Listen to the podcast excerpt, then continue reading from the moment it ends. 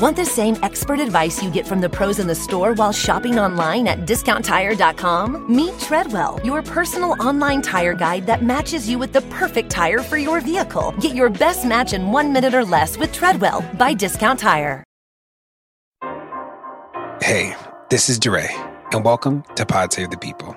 Now, this is a jam-packed episode. We have two guests, Commissioner Clyburn from the FCC and Lee Petro, leading expert on issues of communication and mass incarceration, here to talk to us. Also have Clint Smith joining us to talk the news. I want to remind you that you have to find your work, that there's a role for everybody to play, and everybody doesn't have to play the same role, that there's a role for social workers, for teachers, for high schoolers, for everybody in this work. So make sure you're finding your work to do and not necessarily just doing the work that other people are doing. Like, you have skills and abilities that are unique to you, that aid you in the fight. Now, the second thing I'll say is the dedication. So I'll dedicate this pod to two people. One is Charlena Lyles, who's a mother of four, a Black woman who was recently killed by the police in Seattle. They said she was wielding a knife. We're reminded that she called the police actually to report a burglary and was killed by the police. She was promised by the police, and it was on camera, that they would not hurt her, and nonetheless they killed her. And the second person this podcast is dedicated to is Philando Castile. You, like I, probably saw Philando Castile's final moments as his girlfriend streamed the aftermath of him being shot in Minnesota on Facebook Live with the young child in the back. The officer who killed him was found innocent on all counts. Now, dedicate this pod to both of them. I'll close out the opening by sharing the words of Philando Castile's mother, Valerie Castile, after she learned of the verdict. I want you to hear this. My son would never jeopardize anyone else's life by trying to pull a gun on an officer, and the gun was not fire ready.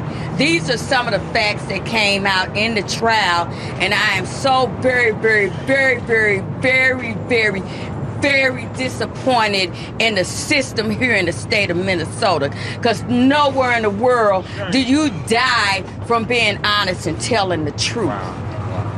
Now, these are some things that you need to know and recognize.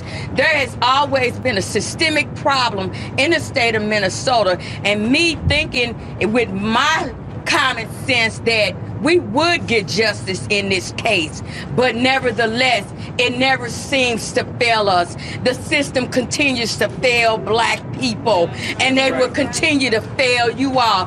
Like I said, because this happened with Orlando, when they get done with us, they're coming from you, for you, and all your interracial children. Y'all are next, and you'll be standing up here fighting for justice just as well as I am. I am so disappointed in the state of Minnesota. My son loved this state. He had one tattoo on his body, and it was of the Twin Cities, the state of Minnesota with TC on it. My son loved this city, and this city killed my son, and the murderer gets away. Are you kidding me right now? We're not evolving as a civilization. We're devolving. We have taken steps forward. People have died for us to have these rights, and now we're devolving. We're going back down to 1969. Damn! What is it gonna take? I'm mad as hell right now. Yes, I am. My first born one son died here in Minnesota under the circumstances. Just because he was a police officer, that makes it okay. Oh, now they got free reign. He's found innocent on all counts. He's shot into a car with no regard to human life, and that's okay. Thank you, Minnesota. Thank you, Minnesota. That's all I have to say. So I invited Andy Slavitt to come back on the pod. He ran Obamacare for the past 3 years, and he's going to give us an update on what's happening with the repeal of Obamacare right now. Okay, so Andy, thanks for joining for a quick update on Obamacare. What's going on since the last time we spoke? Well, since the last time we spoke, the bill that was being voted on in the House is now over in the Senate. The bill is being doctored up in relative secret. In fact, There's only 13 people in the country, all of them Republican male senators, that actually know it's in the bill. And it's being prepared for a vote next week. That vote will come only a day or two after it gets a formal CBO score and evaluation. And apparently it looks like it will happen with only a few hours of debate, maybe only 2 or 3 hours of debate. So there could be a vote as early as Thursday of this coming week. Now, what did we learn about the bill from the last time that the CBO scored it, the House version? Because when we first spoke, there was no score then. Did we learn anything new? We did. We learned, I think, four major things. The first thing we learned is that 23 million people across the country will lose insurance coverage over the next few years. The second thing we learned is that the price of insurance for those who still buy it is going to spike. It'll be an average 20% higher. But what's even more interesting is who will pay more and who will pay less. People who are older and who are sicker will pay more. So people who are in their 50s and 60s could pay $8, $10, or even $14,000 more. And people who are young and healthy could pay less. The third thing we learned is that the protections that people have in the ACA against pre-existing condition discrimination, lifetime caps, and having essential benefits, those protections will disappear. And that'll affect about 1 out of every 6 Americans. And then finally, the fourth thing we learned is that there will be, I know we talked last time a lot about Medicaid, there will be a cut to Medicaid that'll be close to $1 trillion. So about 25% of the program will be cut. And that's the care, of course, we talked about, that goes to low-income people, kids, seniors, and people with disabilities. That $1 trillion in cuts to Medicaid, is that being offset for tax cuts to the rich, or did I read that wrong? No, DeRay, you got it exactly right. The reason for the cuts is to create a very targeted tax cut. Tax cut primarily affects a couple of groups. It affects people who have over $1 million in income. Those people will have an average of a $55,000 tax break. And then it affects a few corporations. Insurance companies, pharmaceutical companies, medical device companies, and tanning salons will all see pretty significant tax breaks. Tanning salons? Why not tanning salons? That's just so random that that's going to be included in the... I'll explain why. Tanning salons have a current tax on them because they're known to cause cancer. And so that is a cut that the tanning salon industry has lobbied repeatedly to have removed. And that's what would be granted by the Congress in this bill.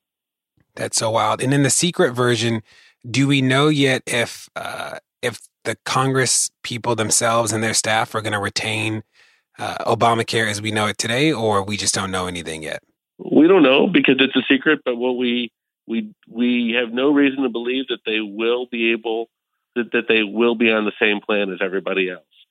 Right now, as you know, they have exempted themselves in the House bill from being on this bill, and it's unclear what will happen. And while very little is known about this bill, what the few details that are leaking out have so far shown the bill is getting worse, not better. And what can people do about it? Well, look, if you live... Right now, this is all coming down to the decisions of a handful of senators. And so if you live in a state with a Republican senator, I think it's very important that that Republican senator hear from you. Now, if you live in a state with 2 Democratic senators, but you happen to have a Republican governor, I think it's important that Republican governor hear from you. And if you live in a state with all Democratic senators and governors, and I think you want to send a message to the Democratic senators to make sure that they are doing nothing in the Senate, if not bringing up the issues around healthcare and healthcare reform, no matter what kind of questions they're asked, no matter what the business is, because if there's going to be a secretive process for consideration of the bill, then they're just going to have to force as much dialogue as possible and call as much attention to it as possible. Perfect. Thanks, Andy, for coming on to give us an update, and I'm sure we'll have you back on the pod to keep people informed. Thanks again for having me on, DeRay.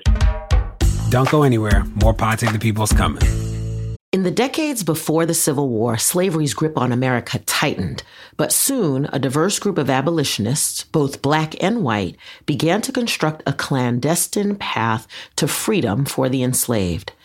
Hosted by Lindsey Graham, Wondery's podcast, American History Tellers, takes you to the events, times, and people that shaped America and Americans, our values, our struggles, and our dreams.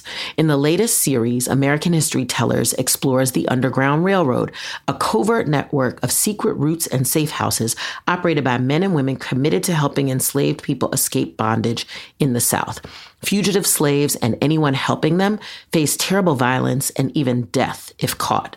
But for those brave enough to risk the journey, the Underground Railroad offered a path to the northern states and Canada where their freedom was assured. Follow American History Tellers on the Wondery app or wherever you get your podcasts. You can binge this season's American History Tellers, The Underground Railroad, early and ad-free right now on Wondery Plus. This show is sponsored by BetterHelp. Now, what's the first thing that you'd do if you had a ton of extra time in a day? Maybe I'd take a nap, go for a run, talk to some friends. Now, a lot of us spend our lives wishing we had more time. But the question is, time for what? If time was unlimited, how would you use it? Now, the best way to squeeze that special thing into your schedule is to know what's important to you and to make it a priority. Therapy can help you find what matters to you, help you process the world around you, help you think through the most important things, how you spend your time, where you spend your energy, especially your emotional energy. If you're thinking of starting therapy, give BetterHelp a try. It's entirely online, designed to be convenient, flexible, and suited to your schedule. Just fill out a brief questionnaire to get matched with a licensed therapist and switch therapists anytime for no additional charge. Learn to make time for what makes you happy with BetterHelp. Visit betterhelp.com/people today to get 10% off your first month. That's BetterHelp, BetterHelp.com/people. And now for the news, it's me, Sam Sinyangwe, an incredible data scientist. He's at Sam Sway on Twitter. And then Clint Smith, the third. Clint Smith is a writer, a PhD student, and incredible thinker about race, justice, equity, and education. He is Clint Smith, the third on Twitter. Here we go. Today we have Clint who is joining us. Clint, it's so great to have you on Pod Save the People. It's good to be here. I'm like Pod Save the People's play cousin, so it's cool to finally come over to the house. And you just had a baby. How old's the baby? I did. I just had a baby. He is 3 weeks old. You know, he is lovely and adorable, and you know has quickly trained me in all things dirty diapers and not sleeping between 2 a.m. and 6 a.m. But he's the best thing in the world, and I feel very lucky. And what's his name? His name is, we'll call him Lil J. Lil J, secret name. Okay, I like that. Lil J. And Sam's here too. Brittany sends her love to everybody. She is not on this episode because she is speaking right now, giving a bomb speech about justice and equity in New York City. So Sam, I'll start with you with the news. Cool. So my first piece of news is an article that just came out a couple days ago that New York City has decided to divest from private prisons. So like their pension funds had been invested in part in the many different companies that are running private prisons, and the board of trustees that decides how those investments are made decided they were going to pull out all of their investments in private prisons. That's incredible. How soon will they do it? I'm not sure how soon. It made the vote, so the decision has been made.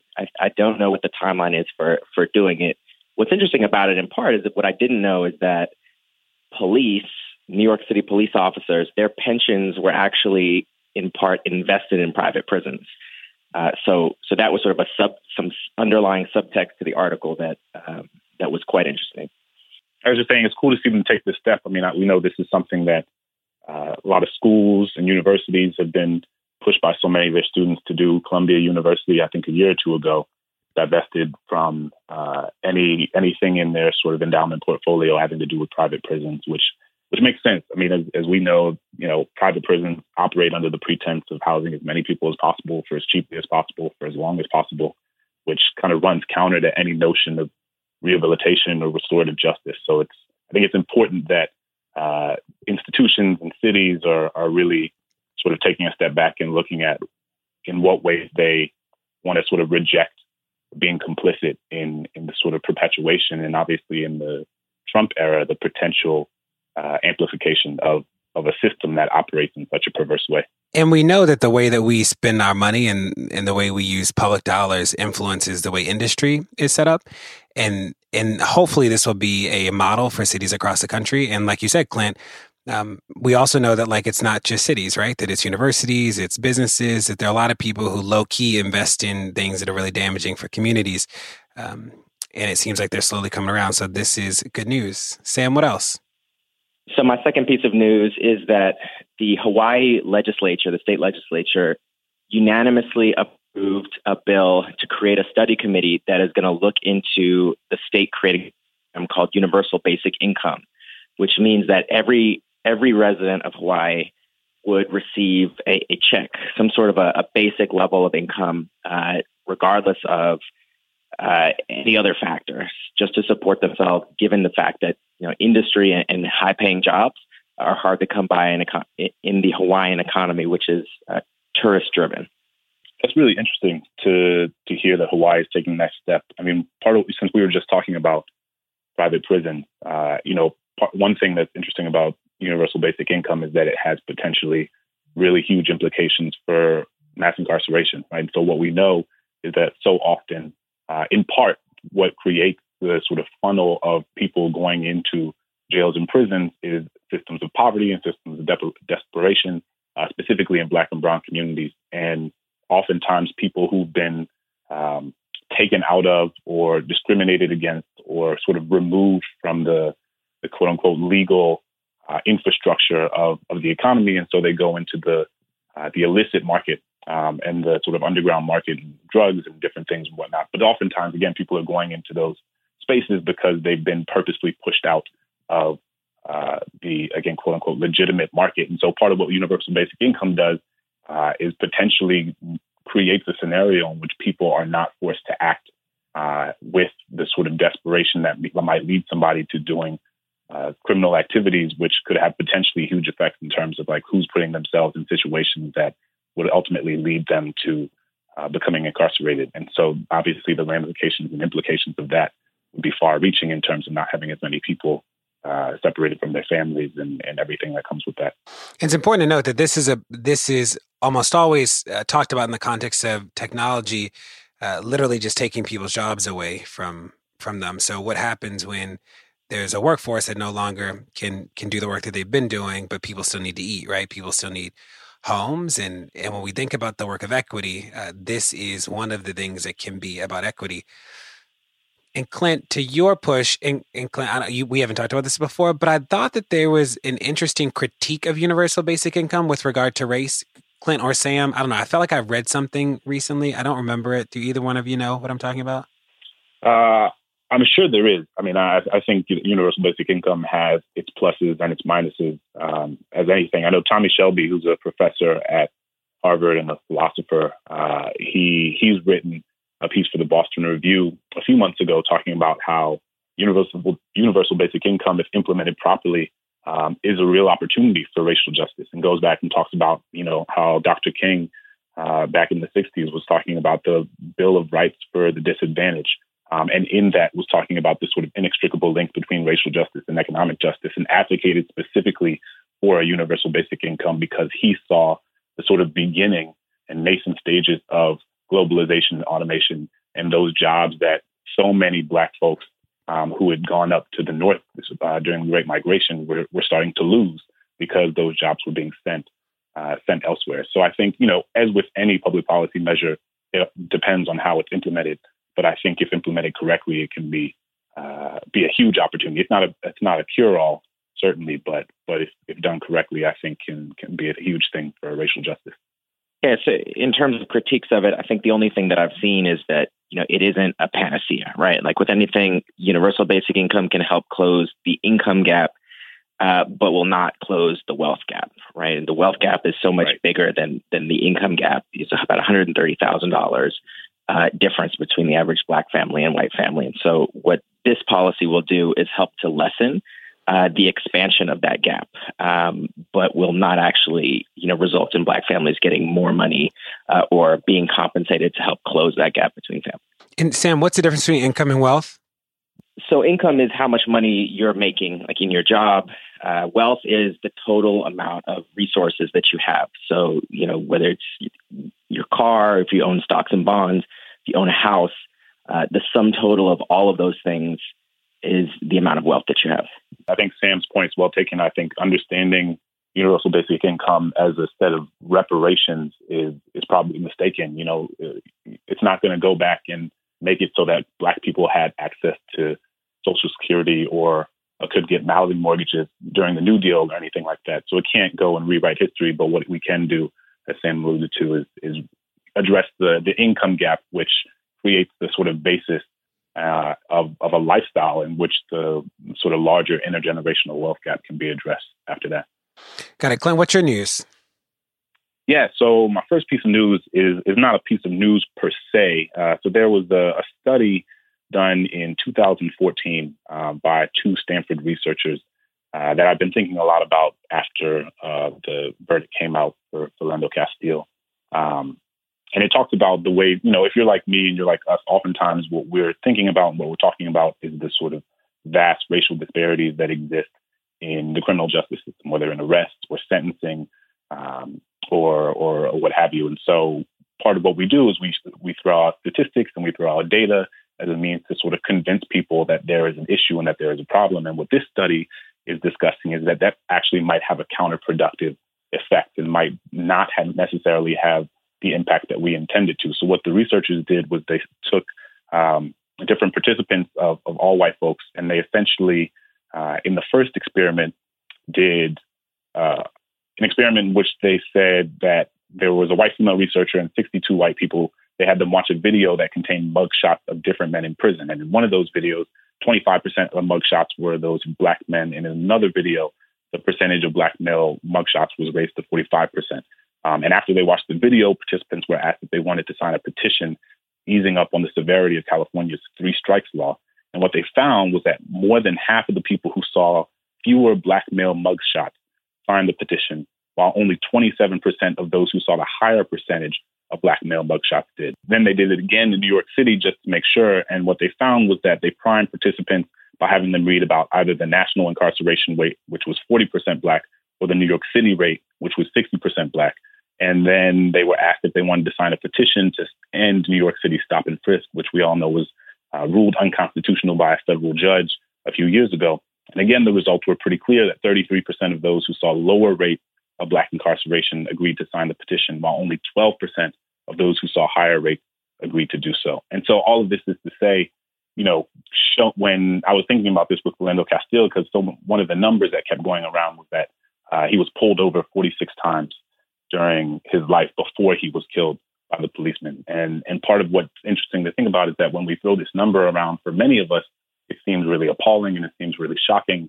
But for a lot of white folks, that number might only sort of reinforce and reify an idea of his criminality. And folks like Khalil Muhammad and Elizabeth Hinton have written a lot about this, the way criminality and Blackness are sort of inextricably linked in the collective sort of imagination of white Americans. And so this was a disconcerting study, but I think an important one to consider as we think about ways to do this work. Yeah, I think that's fascinating. As somebody who often refers to the statistics and the data around some of these issues, I think it is one of these, you have to be really strategic about how you use those numbers.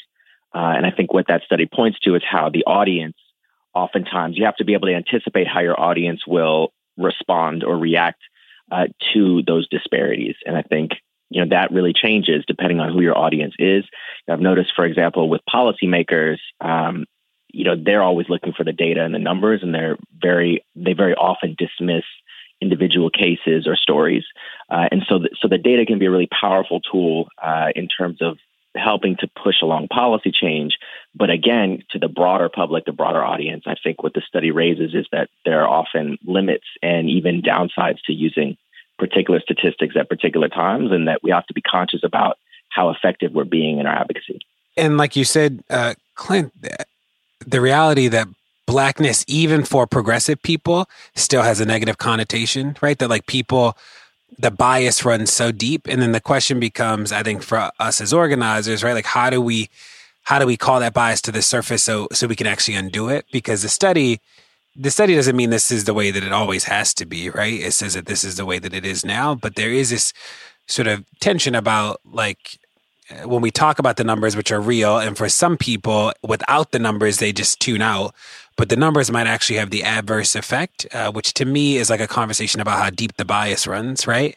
No, I think exactly. And I think it's important, you know, we can look at the Close Rikers initiative and the organizers who were doing that as an example. And I think part of what made that initiative successful ultimately was that it relied in part on stories, right? It wasn't only data.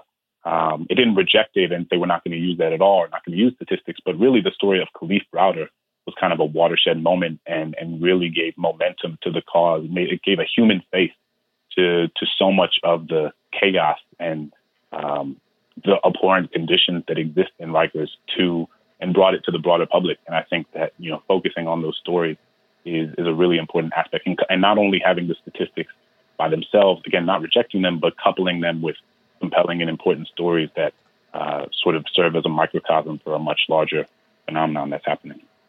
Boom. And what's your second piece of news? So a second piece of news, again, isn't a news story necessarily, but we're recording this on Juneteenth. And I think it's really important to, you know, I always go back and sort of reflect on the enslavement of my ancestors oftentimes, but especially on this day. And there's a website called informationwanted.org that I stumbled across a few months ago. And on it, it had sort of these ads that were placed by formerly incarcerated folks after the Civil War ended in 1865 who were looking for their family members. And so oftentimes we sort of just universally celebrate emancipation, or we universally celebrate the end of the Civil War, and we say everybody was free, this was great, what an important day, even Juneteenth when we commemorate that. But part of what I think is important to remember is that freedom was accompanied by so much grief, and there were millions of people who were separated from their loved ones and never saw them again.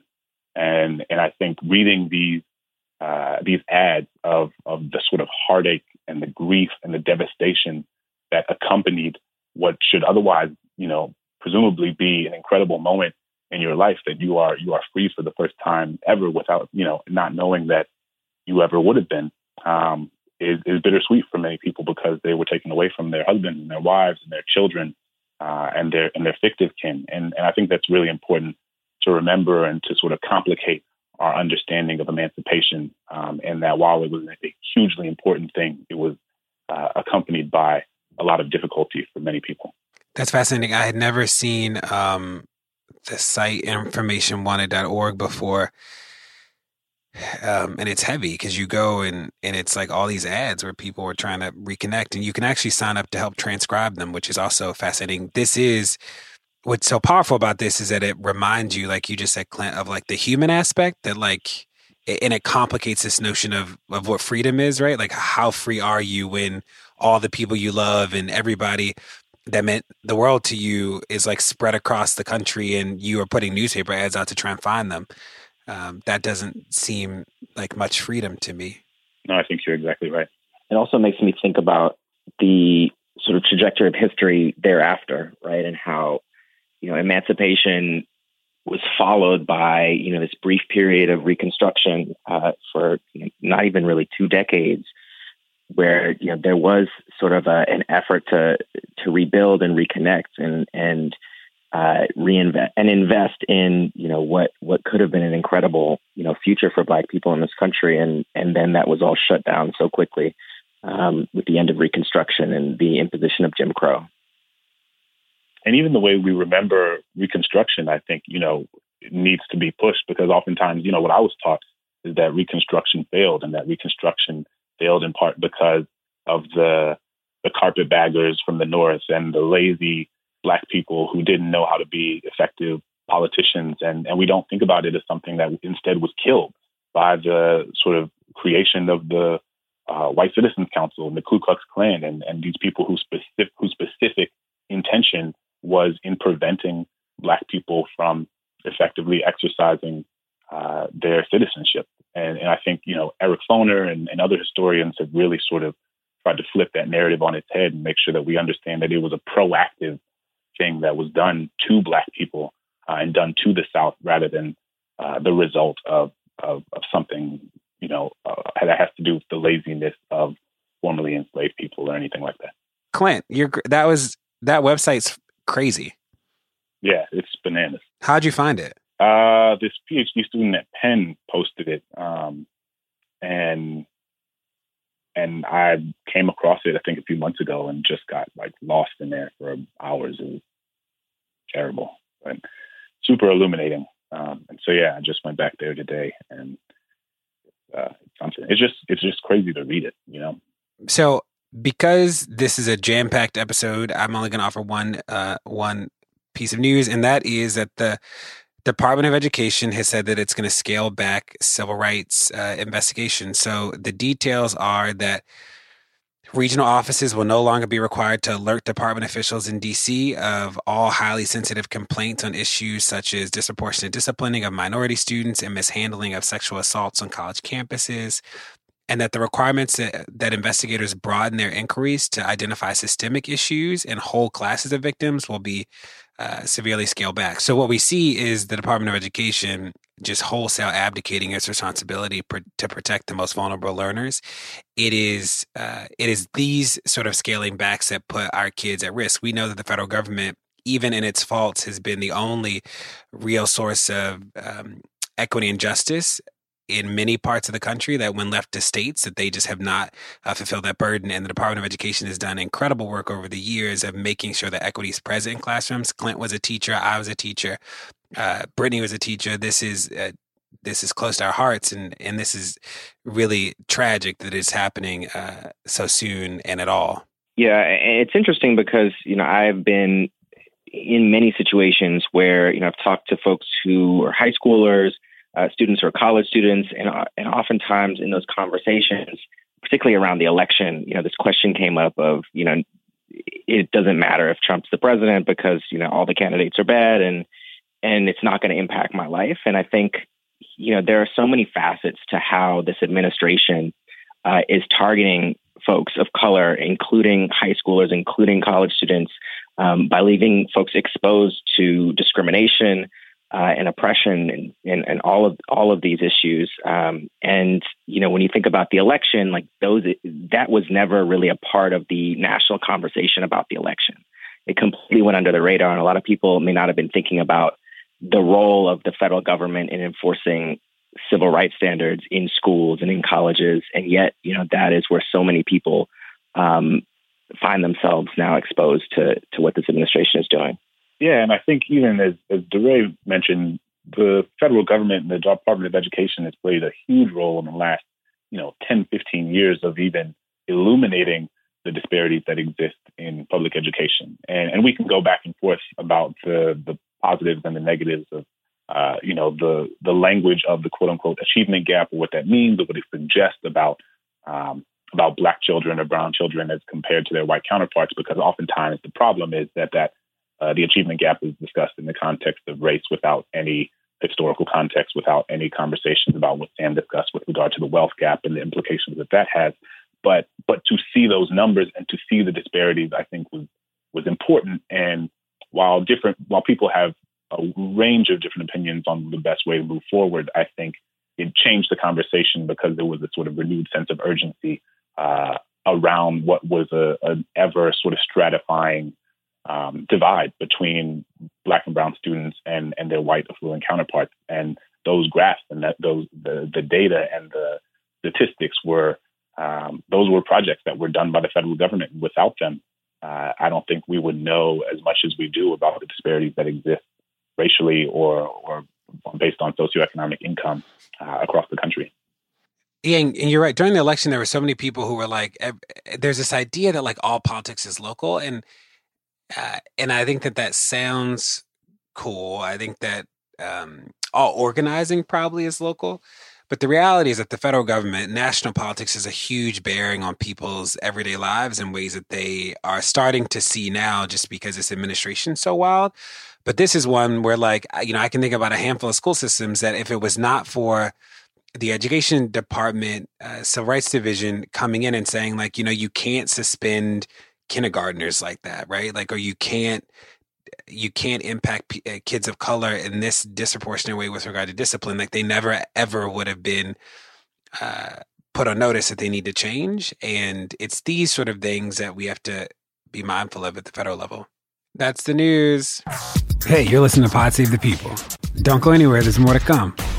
Hello, America. It's Ted from Consumer Cellular, the guy in the orange sweater. And this is your wake-up call. If you don't have Consumer Cellular yet, now is the perfect time to switch and save. For a limited time, new customers can get wireless service for as low as $15 a month for your first year. Yep, the same exact nationwide coverage as the leading carriers for $15 a month for an entire year. What are you waiting for? Call 1-888-FREEDOM or visit ConsumerCellular.com and use code RADIO15. See ConsumerCellular.com/firstyear15 for promotional details.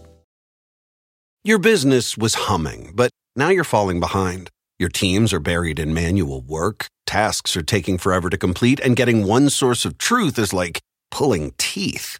If this is you, then you should know these three numbers. 37,000. That's the number of businesses that have upgraded to NetSuite by Oracle. NetSuite is the #1 cloud financial system, streamlining accounting, financial management, inventory, HR, and more. 25.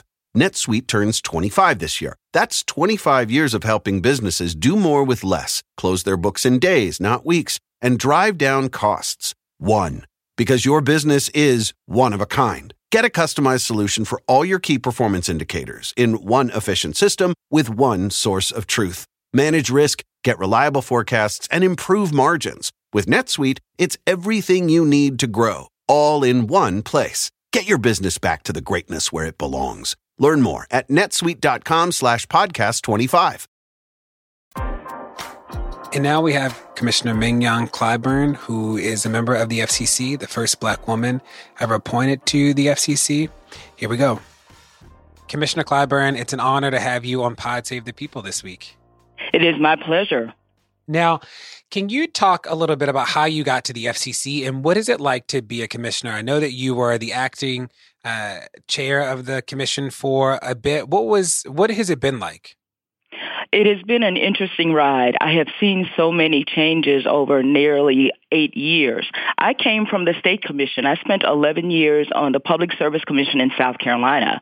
Before that, I had a weekly newspaper for about 14 years. So I got this gray hair, honestly. But I have been a part of this media and telecommunications or communications ecosystem for some time now, most of my professional life. I believe that people have a need to be informed, and I also know that there are a lot of media outlets out there, but they're not serving people on the ground. And so it was important to me to have that weekly newspaper to bridge that information gap. It was important to me to be a regulator, to take care of that and look at that side of the equation, because what I see too often is everyday people don't see where they have a place, they don't have a voice, that they don't have an advocate. And I consider that myself that advocate for those who can't afford to come to D.C., to those who could not afford to come to the meetings in South Carolina, that I was their voice. Now, we'll talk about calls from prison in a second, but what else? What does the FCC do that we don't know about? Like, what is the work of the FCC? The FCC literally has some type of regulatory footprint when it comes to everything that transmits a signal, when it comes to international communications, local or communications within the U.S. when it comes to radio, television, cell phone, satellite, cable, you name it, radio, you name it. The FCC, when it comes to the communication space, we have something to do with that. So I think people don't realize how expanded. It's just not issuing a fine if there's a wardrobe malfunction or someone says something on the air. It is really much more.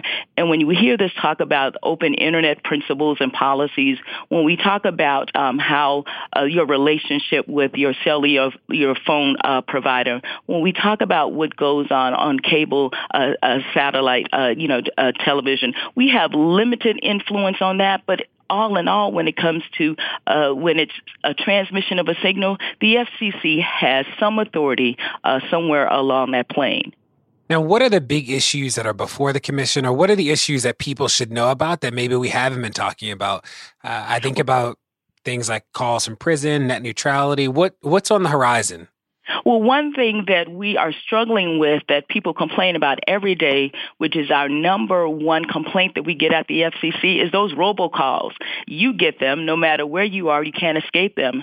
Somebody's calling you trying to sell you something, and many of those calls are not well-meaning. And so our number one complaint is those calls, especially when we're trying to, hang out with our family, and we see this call. It looks like it's local, and it is not. So that's the number one irritant for most people. A lot of people still talk about commercials on television in terms of how loud or not they are. We hear a lot of people complain about that. We have some jurisdictions when it comes to that. But a lot of what we do in terms of resources, in terms of the amount of money that we allocate that the American public helps us to support, is your communications footprint when it comes to broadband and when it comes to voice phone.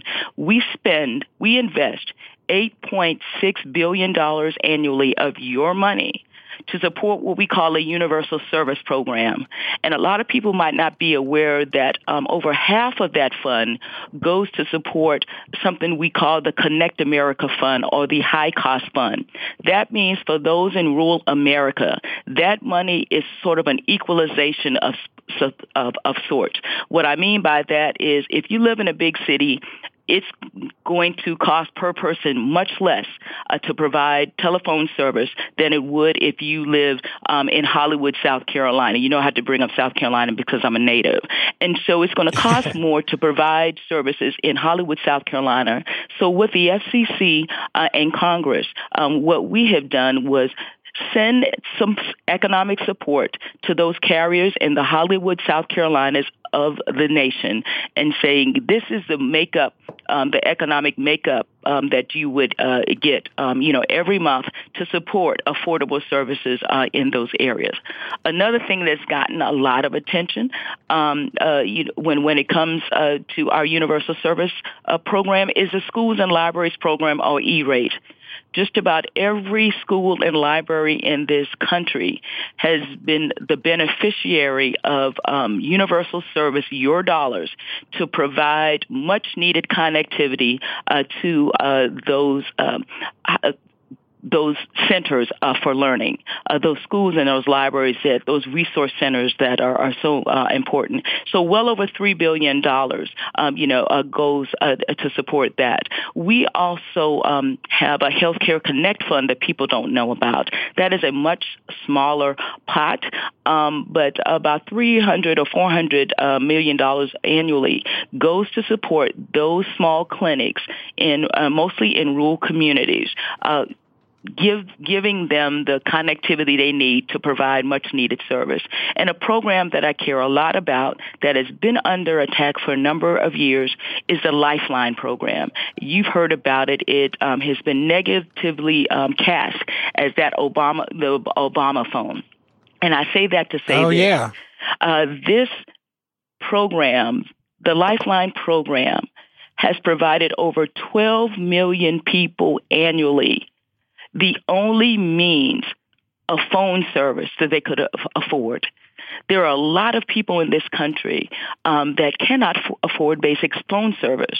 There are even more who qualify for the service, but there is a stigma attached to it. But this program, if not for them, many of our neighbors, many of those persons when we travel that clean our rooms, that do domestic work, who are not high-wage people, they could not afford a phone but for this service. It has been under attack. I have been doing everything I can to make it more viable and to make it more, this is a word when I got up here that I learned, ubiquitous. And so that is very important for those who otherwise could not afford to dial 911, could not afford to call that employer back to keep that job, could not afford to find out what their children are doing in school. And so these are the things that people might not know that the FCC administers. Yeah, and the Lifeline Assistance Program, I didn't know that was a formal name for the Obama phones, but, and correct me if I'm wrong, is that you're eligible for those if you are already eligible for another state assistance, so like SNAP, Medicaid, Supplemental Security Income, federal public housing. Absolutely. And that this was a new initiative under the Obama administration. Is that correct? Well, you know what? No. I hate to correct you on your show, but the Lifeline program has been around for 30 years. It started out as it's been around for 30 years, was established under the Reagan administration, was expanded, established just for what we call plain old phone service or landline phone service for those who could not afford it. It provided a monthly stipend to them, a supplement to them. It was expanded under the Bush administration for mobile or cellular service for those who cannot afford it. And now what we have done is expanded it to offer a stipend or help for those who cannot afford broadband. And so it's been around for a while. You've just heard some of the negative press, which kind of brings it to play. But it's been around for a long time. And what we are attempting to do is to modernize it, to clean up some of the inefficiencies that I will admit that it suffered from. But this is a program that I believe that if we were to complement it or tie it to other initiatives that would help those in need, that we could have a connected country and people could do more. You and I both know with being connected and informed. Yeah, I didn't know that it had been around for 30 years. Why do people call it the Obama phones then? Yeah, it is literally like as old as it. Why do people call it the Obama phones? Well, I think it is a negative political, there were some things that did happen that we did discover that people were abusing. There were some carriers that were doing some things that were not allowed. They were distributing, phones to people who did not qualify. But I want to assure people of this. If you do not qualify for the program, no matter who hands out anything, that company was not going to get a dime unless a qualified individual signed up for service. So you've got the optics. It was negative optics about people, intense in doing other things that were not allowed. Not everybody intense They were not all abusing, but there were some people who were mailing out phones to people who did not qualify.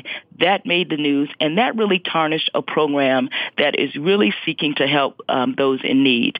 If you do not qualify for that program, if the company cannot prove that you qualify, you do not get a dime from the FCC or the administrators. So I want to assure people of that. But it got a negative stigma, and you know how politically intense things were back then. They still are. But people use politics and leverage, and unfortunately, the people who got trampled are the ones who need help the most. And that's the most unfortunate part of all of this, that the people who need this program, the program that we're doing our darndest to fit, that they caught up into this political vortex, and that's a shame, and we need to always continue to work against, those forces that will keep people from getting the help they need. Yeah, and like you said, it started in 84, was expanded in 96, and It covers a monthly discount on landline or wireless telephone services. And importantly, and push me if I'm wrong here, is that it actually isn't subsidized wholly by taxpayer monies, but it comes out of the Universal Service Fund, which is a fee assessed against phone providers. Absolutely. Well, and honestly, you as a if you look at your bill, your next billing cycle, you will see a line item that says Universal Service Fund. We all contribute to the fund because we all know that everyone benefits when everybody's connected. The companies do contribute. Ultimately, you are paying the bill every month, and so that is how it's passed on to benefit everyone in America, particularly those who can't afford service or where the cost is too high to provide affordable service. Now, I read recent comments of yours where you talk about net neutrality. Can you explain what the issue is with net neutrality? I know that phrase for some people doesn't resonate or they just don't know. So what is it? You know, to me, how I define it, and everybody defines net neutrality, I always say open internet because to me that better sums up what we're speaking about. We're speaking about the most empowering platform of our lifetime and how we can ensure that everyone has access. If you have a gatekeeper, if you have a company, if you have a government that is blocking or extracting tolls or is giving preference over giving preference to me at the cost of you, then we don't benefit. So to me, when you talk about net neutrality, when you talk about open internet, it is having all, legally flowing information, access to those things online that we could all benefit from, that it is equal, that is not discriminatory, that is open, that you can use any device of your choice if it's not harmful to the system to access the information, services, and people that will benefit you the most. So again, we're talking about openness.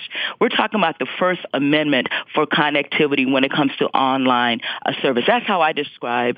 That's how I see net neutrality and the open internet. It is applying First Amendment principles to access online, to access to connectivity, to access to the internet and broadband opportunities. Like, what's the other side saying? So people who don't believe the internet should be open, what does that actually look like? Well, they will say that that's not what they believe, but they think that that rules don't need to apply, that companies will abide by the principles, that there is no benefit for them to stifle innovation, to play favorites and the like. But we have seen example after example of where the big guys have slowed down traffic, have given preference, to other private providers. We have, exposed some of those, activities in terms of preferential treatment. So my thing is, the principles, the reason why you hear me talking about different titles that they don't mean anything to the average people. But I say this, when it comes to this platform, there needs to be clear, laid out rules for all of us to govern ourselves. We have a responsibility as citizens to ensure that our conduct is legal and upstanding. And the companies have an obligation to be transparent about their rules, transparent and open when it comes to pricing and the like. And I think it's an important for us to have mutually inclusive rules of the road, so everyone knows how what is expected of the other. And so the argument is whether or not we need rules of the road for companies to conduct themselves accordingly. I have seen time and time again where big businesses answer to their shareholders and to their best interest, and too often I've seen consumers or individuals get the short end of the stick. This is too important a platform to leave that the chance, and that's why I'm supportive of Title II open internet principles with a strong referee, the FCC on the beat, being the person that calls the shots, so everybody will benefit on the field. And this means, and push me if I'm wrong here, I thought that net neutrality also meant that internet service providers would be able to charge more for faster service. So they could create these like express lanes for some people, which is different than how it currently functions today, where it's sort of like everybody's granted sort of equal access to the internet. Is that correct? Well, I will say that a true open net neutral platform does not allow for principally what you just put out, that you cannot, if there is no reason to, charge anyone anymore, for a particular service that, or for access to the internet. You know, that's what we're talking about, what we call sort of the on-off ramps or access to the internet. In terms of your service plans or the like, that's something different. That's something that's transparent. Whatever you decide, if I want, 1 gigabit speed or if I want 10 gigabit speeds, chances are they're not going to cost the same. But my access to the internet, whether you're treating my traffic the same or my access the same, that is what we're speaking about, in principle. And you were the first Black woman ever appointed to the FCC. Is that correct? That is correct. How do you think your identity has shaped your perspective or has helped you think about these issues differently, if at all? I am very sensitive and conscious about, who I am and what I represent. Of African-American female voice has never been heard, on the 8th floor of the FCC in my particular, space, in this office, in this title.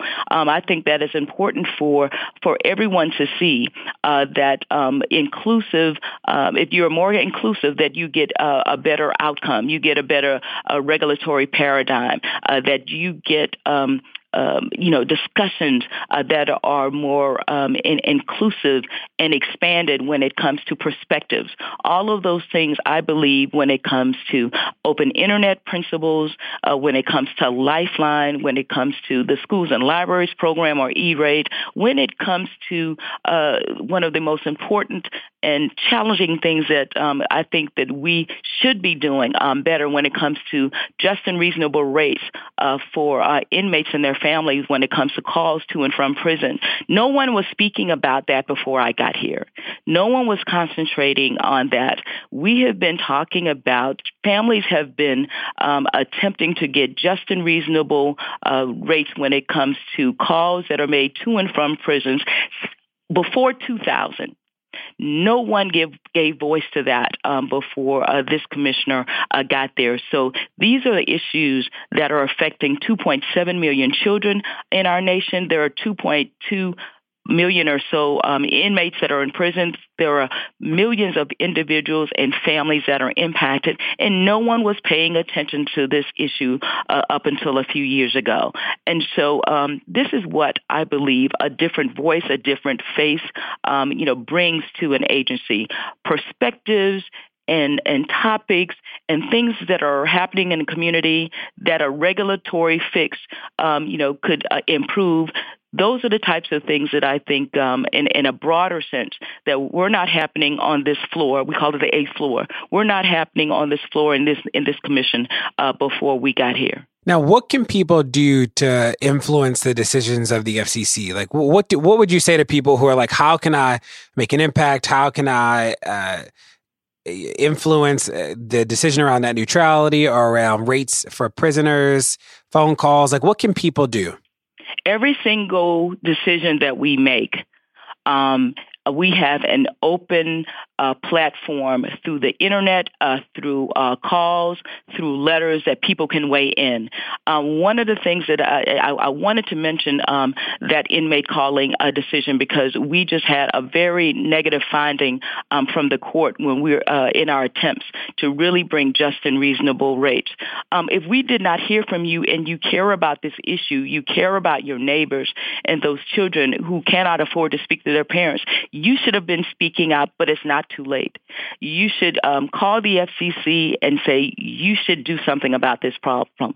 You should call your local sheriff. You should call your lawmakers back home. You should call Congress and say, this is something that we care about. The FCC is ultimately responsible for 1/6 of our nation's economy, because that is what, when we talk about communications and telecommunications, that is the amount of gross national product that we're responsible for. The most important things in your life: how you communicate, when you communicate, how much you pay for communications. That is what the FCC is responsible for.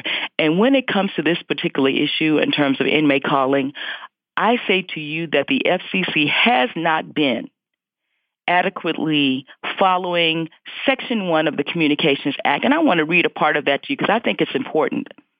The Commission's purpose is to make available, so far as possible, to all the people of the United States, without discrimination on the basis of race, color, religion, national origin, or sex, a rapid, efficient, nationwide and worldwide wire and radio communication service with adequate facilities, and get this, at reasonable charges. When you see someone paying $1.50 a minute for a call, when you see someone not being able to afford broadband, when you see someone who cannot afford to be connected to their doctors, then we're not upholding that particular standard. So if we're not doing that, and if it's not benefiting you, you need to weigh in and say, this is what you should be doing. Why aren't you doing this? Here is this proceeding. So people need to speak up and speak out. This is your FCC. It's not the big businesses FCC, but if we only hear from big business, if we only hear from industry, then I guarantee that the outcome is not going to be for the benefit of everyday citizens. Got it. Well, that's helpful. I appreciate you joining me today on Pod Save the People. I consider you a friend of the pod, and I can't wait to see you back on the pod. Absolutely. My pleasure. Thank you very much. Hey, you're listening to Pod Save the People. Stay tuned. There's more to come. Hello, America. It's Ted from Consumer Cellular, the guy in the orange sweater, and this is your wake-up call. If you don't have Consumer Cellular yet, now is the perfect time to switch and save. For a limited time, new customers can get wireless service for as low as $15 a month for your first year. Yep, the same exact nationwide coverage as the leading carriers for $15 a month for an entire year. What are you waiting for? Call 1-888-FREEDOM or visit ConsumerCellular.com and use code RADIO15. See ConsumerCellular.com/firstyear15 for promotional details. Your business was humming, but now you're falling behind. Your teams are buried in manual work, tasks are taking forever to complete, and getting one source of truth is like pulling teeth. If this is you, then you should know these three numbers: 37,000. That's the number of businesses that have upgraded to NetSuite by Oracle. NetSuite is the #1 cloud financial system, streamlining accounting, financial management, inventory, HR, and more. 25. NetSuite turns 25 this year. That's 25 years of helping businesses do more with less, close their books in days, not weeks, and drive down costs. One, because your business is one of a kind. Get a customized solution for all your key performance indicators in one efficient system with one source of truth. Manage risk, get reliable forecasts, and improve margins. With NetSuite, it's everything you need to grow, all in one place. Get your business back to the greatness where it belongs. Learn more at netsuite.com/podcast25. And now my conversation with Lee Petro, one of the leading lawyers in the country, working on issues around increasing access to communication for the incarcerated. Here we go. Lee, it's an honor to have you on the pod today. Thanks so much for joining. Well, thank you very much for having me. So Lee, how did this become your work? I started a couple of years ago starting to do work on a pro bono basis for those who are hard of hearing and need disability access to telecommunications. And then a friend of mine who I went to law school with said that, there was this case dealing with inmates and the phone rates that were being charged. And it seemed, when I did a little bit of research, that it was such an egregious case of exploitation. So I took the case over in 2010 from the team that had set it up and had been working on it since, 1999. So Lee, I thought payphones were in prisons and jails. Why are there no payphones? How do we get to this even being an issue of the the cost of calls in prison? Sure. So, you know, up until really the early 1990s, the payphone industry was, you know, provided or ruled by the bell companies. And so the bell companies or the local exchange carriers, you know, placed payphones at various locations, including jails and prisons, and their rates were subject to FCC regulation, you know, through the tariffing process. What began to happen in the late 1980s and early 1990s was this creation of the payphone calling card industry, where you could get a calling card from a different company. That company bought access on the payphone service and then resold the service to you, so you could dial around a payphone, you know, the bell company, and, you know, use a calling card number and get access. And so when that, or, you know, when the technology was, you know, originated to permit that to happen, it really opened up the opportunity for other companies to provide the payphone service in prisons and jails. And as that developed, the actual bell companies started to sell off their business to private companies that would, you know, enter into contracts with facilities and offer the service, you know, on a monopoly basis at that location. That makes sense. So it seems like calling cards sort of cut into the profit margin of the payphone services or the payphone companies. Now, what about collect calling? I feel like I remember that most of the calls that I've ever taken from anybody in jail, at least years ago when my uncle was in jail, were collect. Is that not happening at the same rate that it was 10, 15 years ago? No, it's completely dropped off. So, you know, as the calling card industry started and these private companies came into the local facilities and offered their services, they began to offer either prepaid or debit type account systems where you would either, you know, give them your credit card and they would just charge you for each call, or you would put a set dollar amount into your account and, you know, it'd be re-upped every time you burned through how much money you had deposited. So now we're looking at, you know, about 95% of calls from prisons and jails are either through prepaid or debit, and, you know, just 5% or less are collect call. And, you know, part of that is because collect calls had an issue of bad debt, so that the phone companies would be stuck with, you know, somebody would say, yes, I'll accept the call. They would ring up, you know, a $15, $20 bill, and then they wouldn't pay it. And so the companies would have to write it off.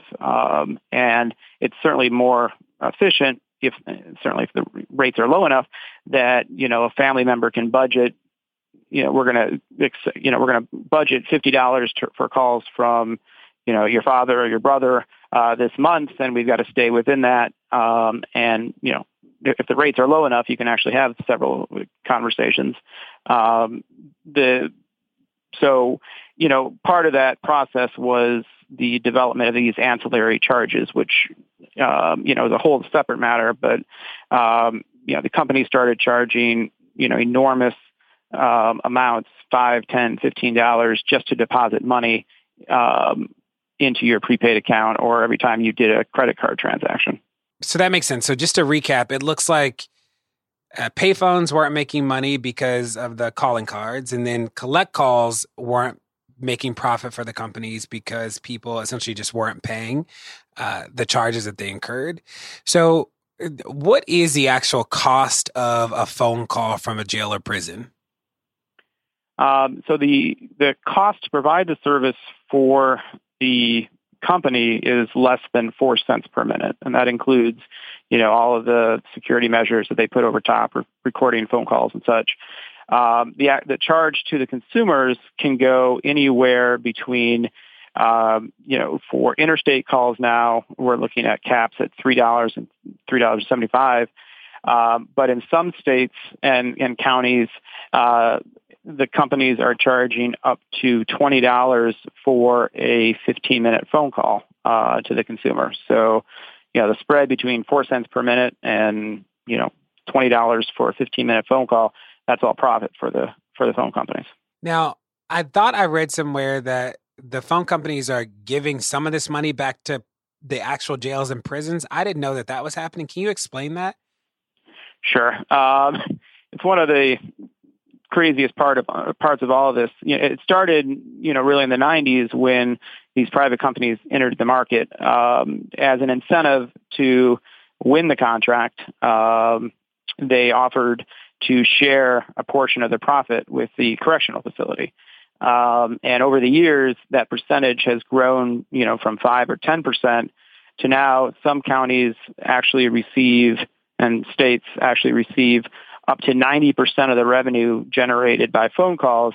They actually get 90% of that back from the phone company. So every month, the phone company sends a report, a commission report to the jail, and they say, this is the amount of phone calls at your facility. This is your percentage. Here's a check for, 90% of it or 80% of it. So there's really no incentive for the prison or the jail to, reduce the rates, because as the rates go down, they get less money back into their coffers. So, Lee, that's fascinating. I had never read or heard much about the prisons and jails profiting off of the calls, but I'm confused about how the phone companies can give away sort of 90% of the profits of the cost of calls and still make billions of dollars, as I've read that they do. Can you explain that to me? Sure. The first part of it, of course, is that it doesn't cost very much to provide that service. And then the second part of it, which is perhaps the most egregious aspect, are these ancillary fees that get tacked on to each phone call and all the other services that the providers offer at the jails. So, I had mentioned previously that, when you load money into your prepaid account, they charge you a fee. Up until recently, that fee was uncapped, and it was, up to, $10, $15 every time you wanted to load money into your prepaid or debit account. You would get charged a credit card fee of $10 or $15, and that was all pure profit. It was not part of the revenue that was shared with the prison or jail. It just went to the bottom line of the phone companies. The other aspect of this is that when they try to obtain the contract and they're going through the RFP process, they offer a number of additional services like email, music, tablets, educational programming, but of course they charge the inmates and their families for those services. If you want to send an email, you buy a book of electronic stamps for $5. It doesn't cost the company $5 to send an email, but they pocket that revenue, and that offsets whatever they share through the commissions on the telephone calls. And how are they able to keep 100% of that profit? Is any of that regulated by the FCC, or is only the calls regulated by the FCC? Right. So, right now the FCC is not regulating anything other than phone calls and these ancillary fees, the tack-on costs and such. So emails, tablets, video visitation, all the other additional services that these providers offer at the jail or prison, are outside of the FCC's jurisdiction right now. And really no other government agency would have power. Perhaps the, Consumer Protection or the FTC, but up until now, they declined to take a close look at it.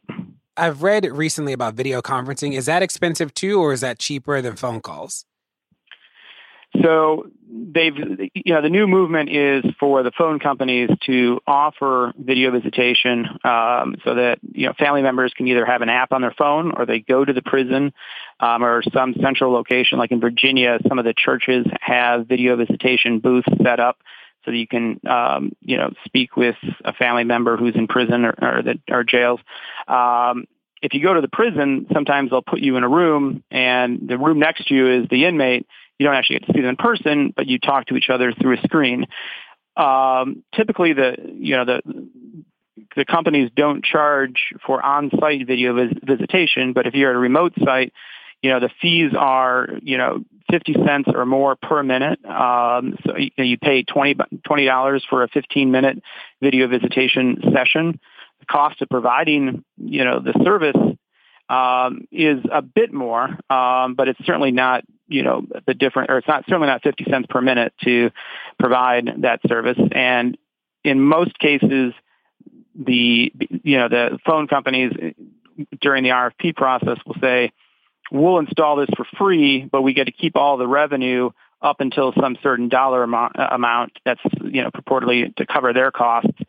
So they bank 100% of that revenue for, a good part of the contract, and then, they'll share part of that revenue with the facility, once they recoup their costs.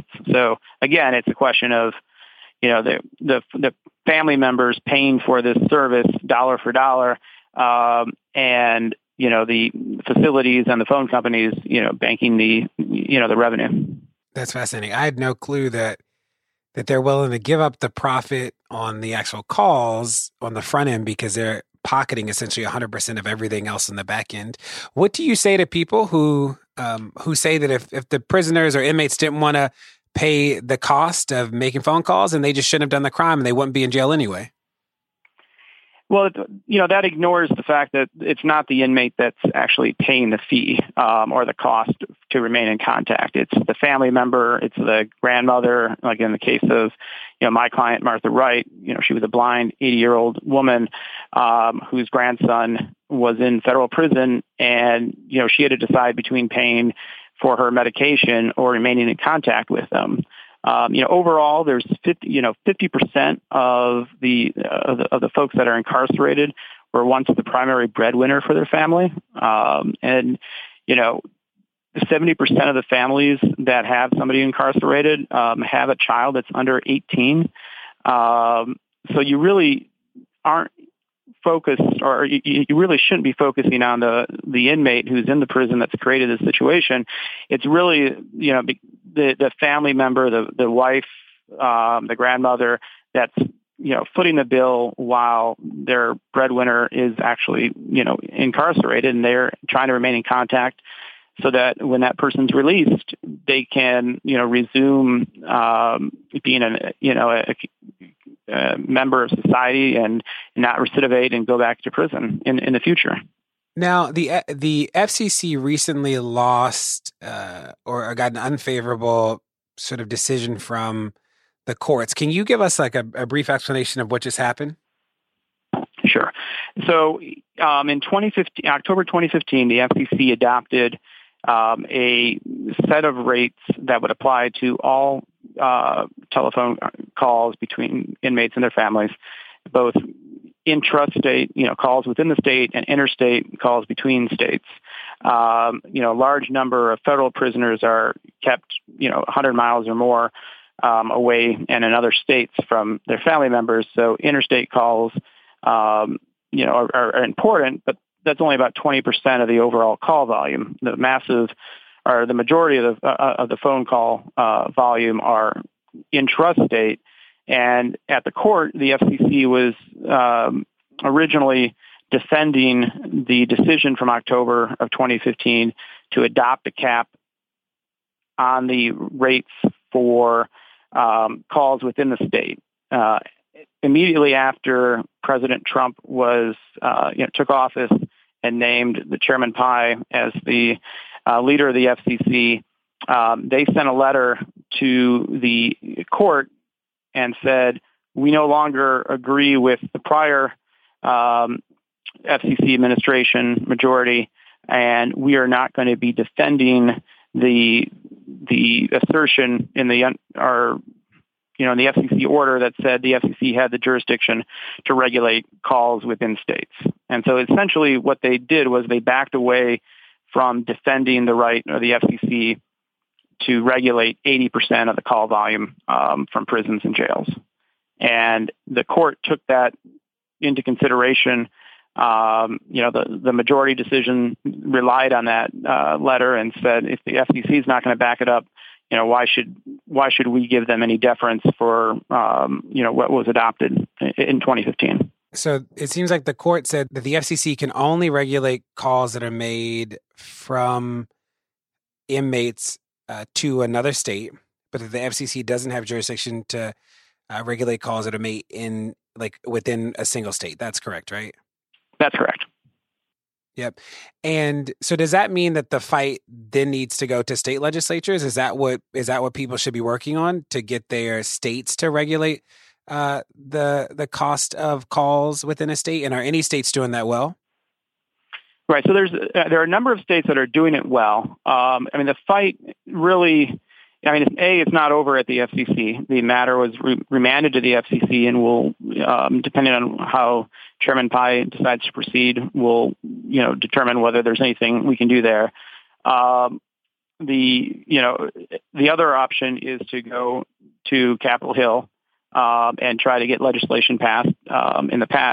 Previously, Congressman Rush from Illinois, Representative Duckworth, Senator Booker and Senator Sanders have all introduced resolutions or legislation in the past to give the FCC explicit authority to regulate intrastate call rates, and hopefully, we can turn there. But there are a number of states that have acted on their own in recognition of this issue: New Mexico, Illinois, Alabama. New Jersey last year adopted, a rate structure. There are states that are moving forward. Overall, I would say that's less than 10 to 12 states that have actually capped the rates. Unfortunately, what we do is we face a situation where at the state level, the state public utility commissions have decided they're going to deregulate the telecommunication industry, which means that they ignore this subset of that telecom industry and, don't set rates and don't regulate, what happens to inmates and their families.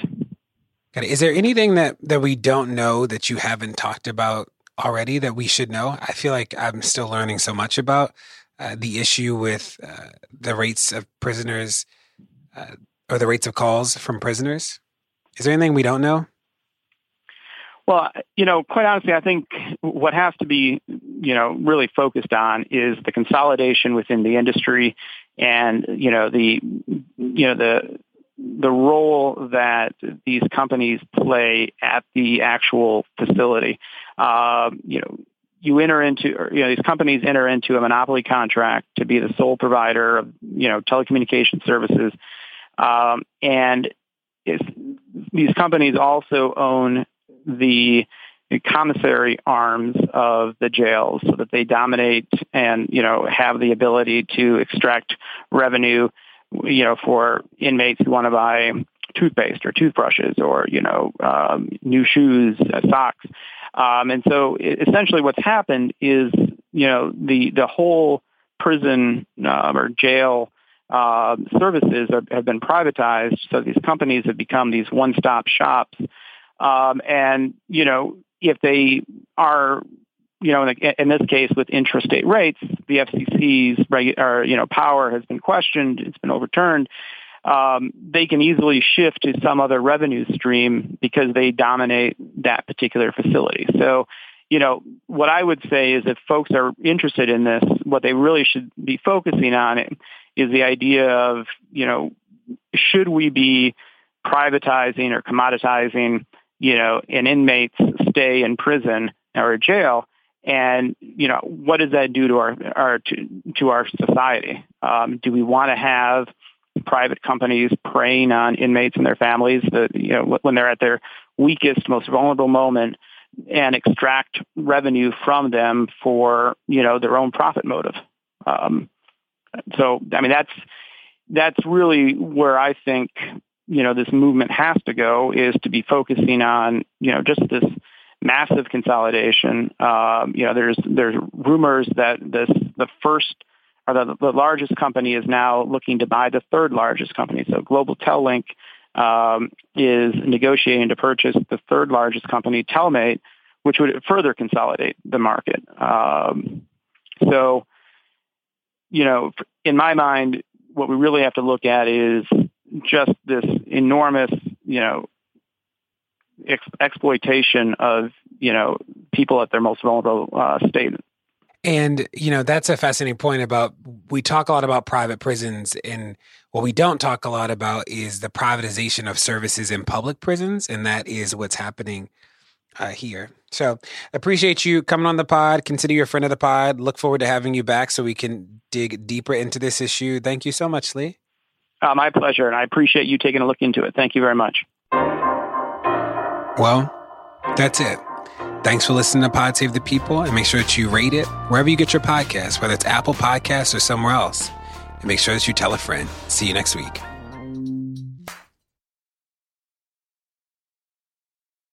Shopify is the global commerce platform that helps you sell at every stage of your business. With the internet's best converting checkout, 36% better on average compared to other leading commerce platforms, Shopify helps you turn browsers into buyers. In fact, Shopify powers 10% of all e-commerce in the U.S. Sign up for a $1 per month trial period at shopify.com/podcastfree. All lowercase, shopify.com/podcastfree, shopify.com/podcastfree.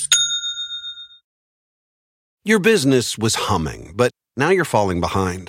Your teams are buried in manual work, tasks are taking forever to complete, and getting one source of truth is like pulling teeth. If this is you, then you should know these three numbers. 37,000. That's the number of businesses that have upgraded to NetSuite by Oracle. NetSuite is the #1 cloud financial system, streamlining accounting, financial management, inventory, HR, and more. 25. NetSuite turns 25 this year. That's 25 years of helping businesses do more with less, close their books in days, not weeks, and drive down costs. One, because your business is one of a kind. Get a customized solution for all your key performance indicators in one efficient system with one source of truth. Manage risk, get reliable forecasts, and improve margins. With NetSuite, it's everything you need to grow, all in one place. Get your business back to the greatness where it belongs. Learn more at netsuite.com/podcast25.